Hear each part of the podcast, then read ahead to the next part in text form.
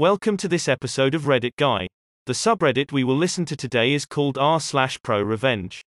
Our first post of this episode comes from J3R3 my RCOOK and it's titled Ek chops down my tree costs her £500,000, $700,000. It's been two years and I can finally post about this.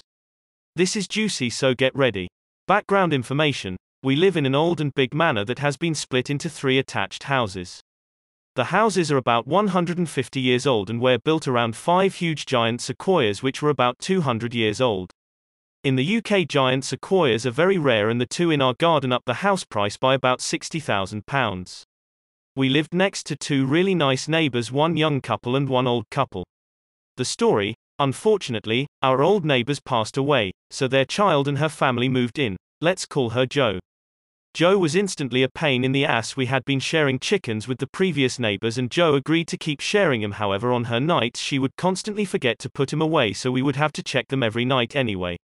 One night, her little brats thought it would be funny to open our personal duck pen in the night, which leads to a mass slaughter. Later, the chickens went the same way. About two years ago, there was a storm, and one of her sequoias somehow fell over and died. They were distraught, understandably, but from then on, the jealousy started. She would constantly complain about how lucky we were to have two sequoias in our garden and how our sequoia was making too much shade in the garden. It wasn't, anyway, we just thought it was Joe being a pain.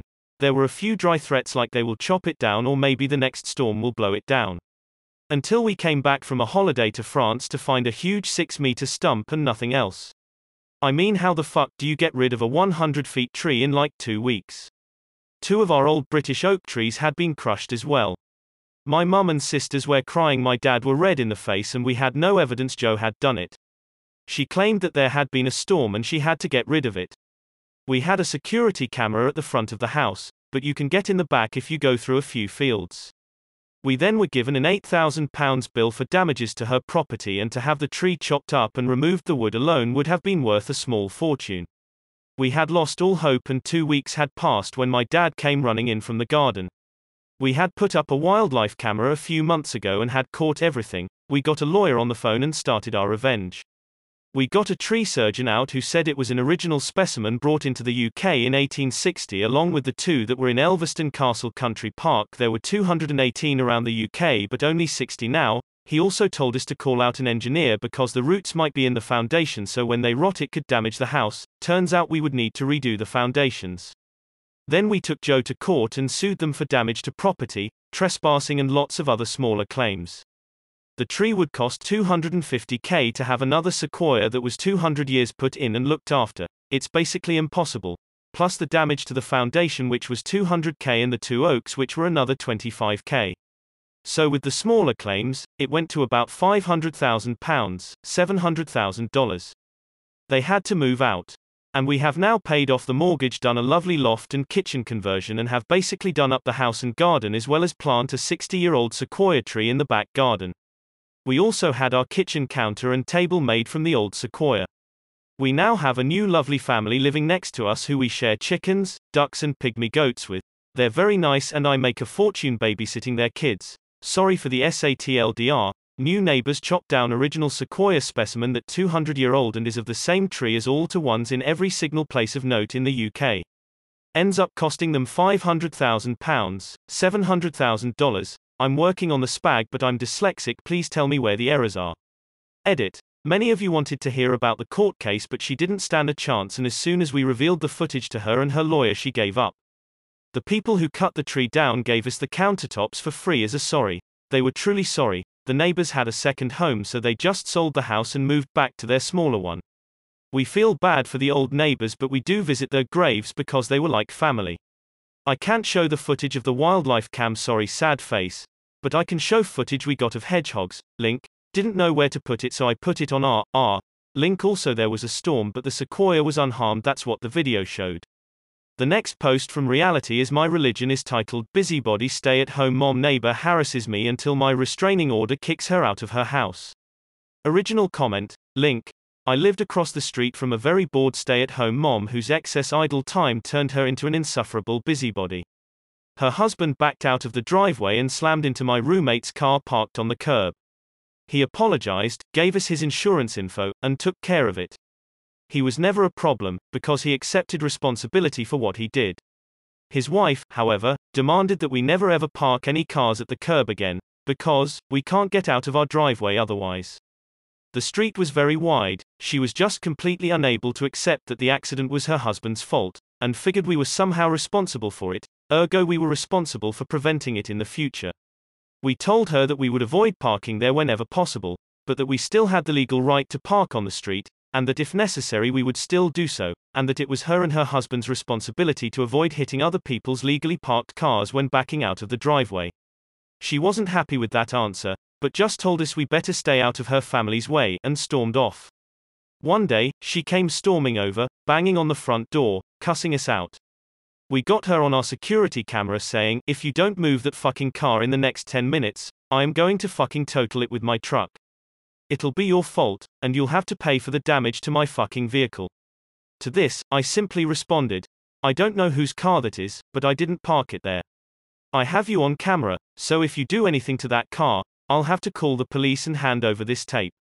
She then threatened to sue me for invasion of privacy for recording her, and still insisted that we move the car, even though it wasn't our property.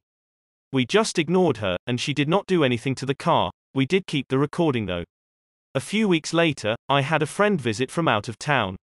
He parked his car on the curb, and then started unloading some stuff from his trunk. She came storming out, screaming and cussing at him, I have told you repeatedly never park your fucking car on this curb.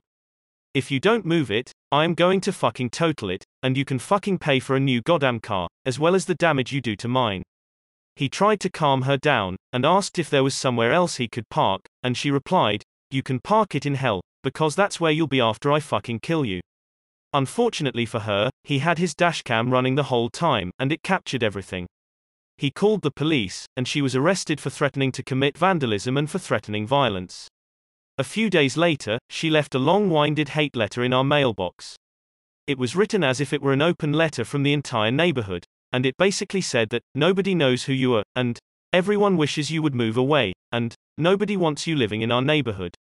Thing is, she forgot about the security cameras. I took the video of her opening my mailbox, which included her taking all our letters out of the mailbox and rifling through them, and I gave them to the post office. This led to her getting arrested for a second time that week. After that, we used her two arrests, our collection of security and dashcam footage, and her letter to get a restraining order against her that actually prohibited her from entering her own home, and then we called the police every time we saw her because she was in violation of the order. She ended up having to live in a hotel room, and her husband came over, apologized to us, and asked if we would drop the restraining order so his wife could come home. I told him I would do it, but only if she wrote me, my wife, our roommates, and the friend of mine she threatened a one-page apology for her harassment, and that she would promise to never ever contact us again for any reason whatsoever moving forward. I received no apology, and the house went on the market a week later. Some fucking people. The next post from Fox McCloud is titled, X Post from R, Malicious Compliance, Nathan versus the IRS. I can't believe it took me so long to think of posting this. You guys are in for an epic one here. First, you have to appreciate the kind of guy Nathan is. Brilliant engineer, crazy person. Because Nathan likes rules and Nathan doesn't give up when he knows how things should work. I like to get him to tell the story whenever we're together because he doesn't even see why it's funny, it's just how he deals with all problems. Nathan was like if you saw Sisyphus and you thought, maybe I should try to stop him. But then one day, the boulder was on top of the hill. And you go and ask Sisyphus how he did it, and he replied, It was simple. I just kept pushing it forever and ever, and eventually, the mountain gave up. A real grade 19 bureaucrat. He just works systems through problems no matter how daunting they should seem. Until one day, when Nathan's unstoppable force met an immovable object. I came into work and saw checks and envelopes spread all over his desk. And Nathan filling them out with the kind of grin Steve Buscemi might have crossing names off a list with a tube of lipstick. I ask him about it and he calmly starts explaining that he's having trouble with the IRS. I probe a little deeper since that in no way explains more than one check or envelope and he starts telling me about how last year during tax season he was in China for work so he started filling his taxes out early while at his parents' house. He owed a little but left before he could mail it in. But he remembered while in China and broke through the firewall in order to paid it online. But then his parents, thinking he forget, wrote a check for him and mailed his taxes in too. So now his taxes would be paid twice. So they said don't worry about it, we'll cancel the check. Well, it turns out that NYSIRS has a cancelled check fee of something like $40. And they sent Nathan a bill and penalty for the $40. That was it. That was the whole story. A $40 fee. Nathan, why do you have 20 checks on your desk? Oh, well, after I explained to them what was wrong with the fee, they didn't get it.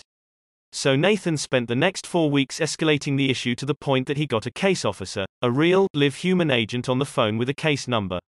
Nathan started by asking for the agent to spell his name, and politely to demonstrate that he was where he said he was by asking how the weather was and how the drive in had been that day. He then asked for his agent's manager, got their name, and exchanged some pleasantries. He explained that his parents wrote the check but that he was the one being charged the fee. The agent explained that this was the policy of the IRS all cancelled checks will result in a $40 fee. The agent and Nathan went in rigorously compliant circles for hours exploring the rules. Nathan then calmly confirmed that 1. It is the policy of the IRS to allow just anyone to write a check on behalf of anyone else. Yes, sir, that is fine. You just need to indicate the name and zip code of the account. 2. It is the policy of the IRS to charge a $40 cancellation fee to the person whose account is indicated on the check. Yes, sir, that is the policy in NYS. This means that, and I swear to God he actually asked the agent this hypothetical on the phone. I, Nathan, could write a $10 check and indicate it's for you, Mr. Agent, at 1,234,567 Schenectady, NY, and cancel it resulting in a $40 fee for you with absolutely no penalty or recourse to me? The equally compliant and rule-minded agent replied, Yes sir, I guess you could. So, that's what Nathan did. And that's what was doing with 20 checks on his desk and what he meant by IRS trouble. He was following through. Sending checks to the IRS addressed to pay the taxes of the agent and the agent's manager. So Nathan could cancel them, causing the agent and his manager to owe the IRS a fee for each cancelled check he was exploiting the same flaw in the system in which he was caught to essentially extort the IRS agents. I laughed about this for weeks after. And then, three or so weeks later, I'll be damned if he didn't receive a letter from the IRS, greater than, Sir, we understand the point you've made. Please consider your fee waived and I hope we can put this behind us. TLDR, my coworker got the IRS to reverse a fee because he found a way to use a loophole to force the IRS agent to have to pay the fee too. Edit. Okay, this is big enough to make some corrections. So I texted Nathan on his wedding weekend in China since it's blowing up and he had some corrections. 1. Technically, it's not the federal IRS. It's the NYS Department of Taxation and Finance. 2. Apparently it wasn't a written letter he got back. It was a phone call truce from the agents 3. It was only a handful of checks he sent. 4. The fee was for $50 with late fees. Lol. The next post from Twilling 8 is titled Thief Tried to Steal My Car, accidentally filled it up with gas and brought it back to me instead. My first car was a 1984 Jeep CJ7, a pretty sweet ride for a dirt poor teenager in the 90s. I was working midnights at a gas station and loaned it to my brother who was taking a date to a party. I got a call around 1 a.m. from my brother who told me he left the keys in the Jeep and it was stolen. I was devastated. I was still on the phone with my brother when the thieves pulled my Jeep into my gas station to fill up on gas. As luck would have it, the gas gauge on my Jeep was broken and always read, empty, and I worked at the only 24 hour gas stations in the area. I pressed the silent alarm and proceeded to fill up my Jeep, it was a full serve station. When the thieves were out of the Jeep, I saw an opportunity to slip the key out of this ignition and into my pocket. They paid for the gas, and argued amongst each other who had the keys last. The delay was enough for the police to arrive. I had to explain the story to the officer half a dozen times before he understood. The thieves had this stunned look of disbelief on their faces I'll never forget. The cops were belly laughing, telling the story to dispatch, all the while the thieves sat in cuffs in the back of the squad car. The story made most of the major newspapers the following day. The next post from Tremendo the Great is titled Friend Crank called me at my job, so I had him served with a fake paternity suit at his. Ten years ago, a friend of mine, Crank, called me several times in my office over the course of a day. I decided in that moment that one, this would not stand, and two, rather than entering into a long, protracted quagmire of a prank war, I would use the nuclear option and end it immediately. My friend, Mike, was a well known local bartender. I worked at the same bar as a bouncer, and he was very much enjoying single life at the time, facts which I knew I could take advantage of. Soon a plan began to form.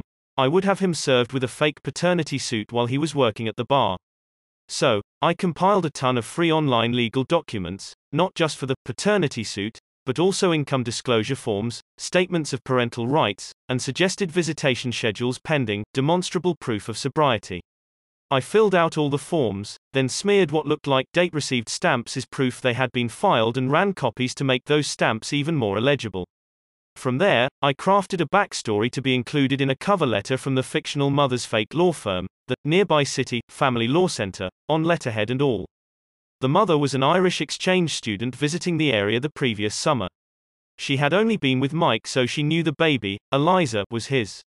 The cover letter encouraged Mike to call during regular office hours to discuss arranging a DNA test to affirm paternity. I set up a generic voicemail for the number listed as the office on the letterhead. By the end, the paperwork was somewhere between 20 to 25 pages. I enlisted another friend not known by Mike to serve the documents and instructed him to do so around 10 p.m. on a Saturday evening. I told him to keep the interaction very simple. I wasn't able to be by the back bar because I knew I would be laughing too hard, but based on eyewitness reports it played out like this Friend, are you Mike, last name? Mike, yes, friend, Michael, middle name, last name. Mike, yes, friend, drops folder on bar. Mike, what's that?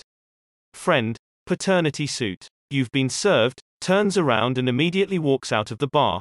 Mike, yeah, that sounds about right. Mike read through the packet, shakily poured himself several drinks, and then ran over to the bar owner, who was aware of the prank, to ask what to do. He also called the number on the letterhead but sadly did not leave a voicemail. After a solid 10 minutes of intense psychological revenge, the owner finally told Mike he should closely read the last page of the packet. On it, in size 2 font it read, Go fuck yourself, Mike. At which point, Mike ran to the front door and punched me in the chest. Epilogue Several months later, Mike was on a trip across the country. He had left his car at home with his mom, who generously had it washed for him. Mike, for some reason, kept the paternity suit paperwork in his driver's side door. During the course of the car wash, his mother found it and read the entire thing, then called him sobbing in the middle of the night asking why he hadn't told her about her bastard Irish granddaughter. The next post from Modi Eto Suki is titled Killed a Tow Company with One Simple Phone Call. I killed an entire tow company with one phone call. On mobile, so bear with me. Several years back, I went to work for a towing company. It's about all I know how to do other than paint cars, which is drastically affecting my health. The pay was pretty decent, but we had to share trucks and the boss felt that he knew where we needed to sit in order to get the best calls. This is important for later. Several months in, I realized that I was not making the type of money that I should be making. So I took the opportunity while I was sitting in a parking lot one evening to start researching the laws pertaining to employees in similar positions. He was kind of an asshole and the trucks had transponders so that he could see if we had him idling with the air conditioner on on a hot day, or idling with the heat on on a cold day. He was always calling complaining about something if the wheels were not turning. During my research, I discovered that if he was requiring us to sit in a certain parking lot, street, or any location of his choosing, then we were entitled to be paid an hourly wage, not just our commission. The technical term was engaged to wait. However, if he allowed us to freely roam about while we waited for calls, we were not entitled to hourly wages and we were therefore considered waiting to be engaged. I never mentioned this to him, but I did start taking note of my time. Another month or so goes by and he decided to start coming down on me for tiny little BS, things that ordinarily wouldn't even matter, such as I forgot a pop can in the cup holder.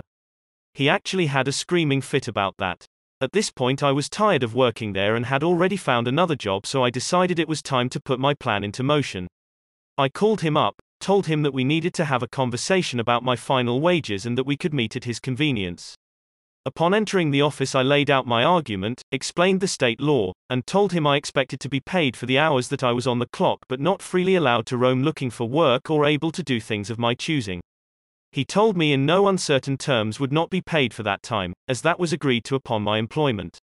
I did not bother to argue, as I already had my next step planned, so I took my final check and I left. The following Monday, I made a phone call to the State Labor Board, where I laid out my case to them. Needless to say, they were very interested in what was going on. In the end, they came to review his employment records and speak to the drivers still working. When he got the bill of what he had to pay us all, it was too much for him to afford, so he sold the trucks, his boat, and lot and went out of business. I never got the money owed to me in full, only a fraction. But the satisfaction of knowing the law just a little bit better than he did and watching it all burn was pure bliss. TL, DR. Boss fucks us on legally entitled wages, I sink his company with one phone call. The next post from Jock BBC Boy is titled Hippity Hoppity, You Damaged My Property. Bippity boppity, I'm calling the coppity. Bippity boppity boo, they're taking your kids too. Dot. I apologize in advance for the length. TLDR at the end this happened shortly after college. My mom is a retired, disabled woman who now owns her house on a quiet residential cul-de-sac. She has lived there longer than anyone else. Her neighborhood has designated parking spaces at the end of the cul-de-sac, all with the addresses of each house painted in the parking space. My mom doesn't get out much so I use her designated parking space. At the time, we lived in the same city and I visited her weekly to bring groceries, fix broken things, cook for her, etc. My mom parked her car in the backyard of her house, since she went out so little. Mom kept busy by gardening or baking, buying cookies for the children on the street. Mom's neighbor, Ivy, never parked well. Whenever I stopped by, her car was always parked so close to my car that I had to park on the curb. I wouldn't have cared about Ivy's piss poor parking but for two things. One, she had four or five kids and had parties almost every weekend, leaving trash in mom's yards. 2. I loved my car, a 2016 metallic ice blue Dodge Challenger Hellcat, the first car I had ever purchased brand new. I washed that car once a week, detailed the interior, and had rules against eating, drinking, or even leaving trash in my car. It was my pride and joy. Mom had called the police throughout Ivy's residence because of the parties. Ivy's guests would fill up the cul-de-sac with their cars, obstructing traffic, and get into loud, drunk fights at and after midnight. I often found empty beer bottles, empty condom wrappers, cigarette butts, and empty crack baggies on the fence between the properties, mostly on Ivy's side of the fence. This is all important information. One Saturday while having dinner at mom's house, I heard a loud crash and my car alarm went off. I ran outside to see Ivy's older model Honda Accord back out of her parking space and speed down the street. Ivy's Accord had a dent from the front bumper to the door and the headlight had popped out. I approached my challenger with trepidation and screamed in anguish at what I saw. My car, my beautiful three-week-old car with less than 500 miles on it, had a dent stretching from the passenger's door to the front bumper and the right front wheel was tilted at a 30-degree angle. I was livid and in anguish as I called the police, filed an online claim with my insurance, and arranged for a tow truck to take my damaged car to the dealership. The estimated cost of repairs came out to 3,400 United States dollars, Total cost of repairs was eventually 6,500 United States dollars. I had a low insurance deductible, 100 United States dollars, but my car was parked and Ivy owed for the damages. For two weeks, I knocked on Ivy's door or waited for her to come home. She stopped driving her damaged Accord and either rented or borrowed a Ford Fusion. When she was home, she didn't answer the door. When she wasn't, she stayed away until my rental car, a Dodge Charger, left mom's parking space. I left a note on Ivy's door for her to call me, but only received harassing calls from restricted phone numbers or people blaring air horns in my ear when I answered. The revenge about two weeks after the accident, Ivy's children came to mom's house for some cookies. I noticed that two of them had bruises around their eyes. If Ivy hadn't hit my car, I still would have done what I did but maybe not as underhandedly. I had mom take pictures with an of the children but waited until the next party to strike. Ivy had a party that night or the night after.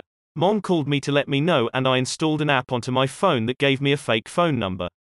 I called 911 and reported the party. There's a loud party at 1007 Mountain Drive, and I'm worried because the children are around all these drunk adults.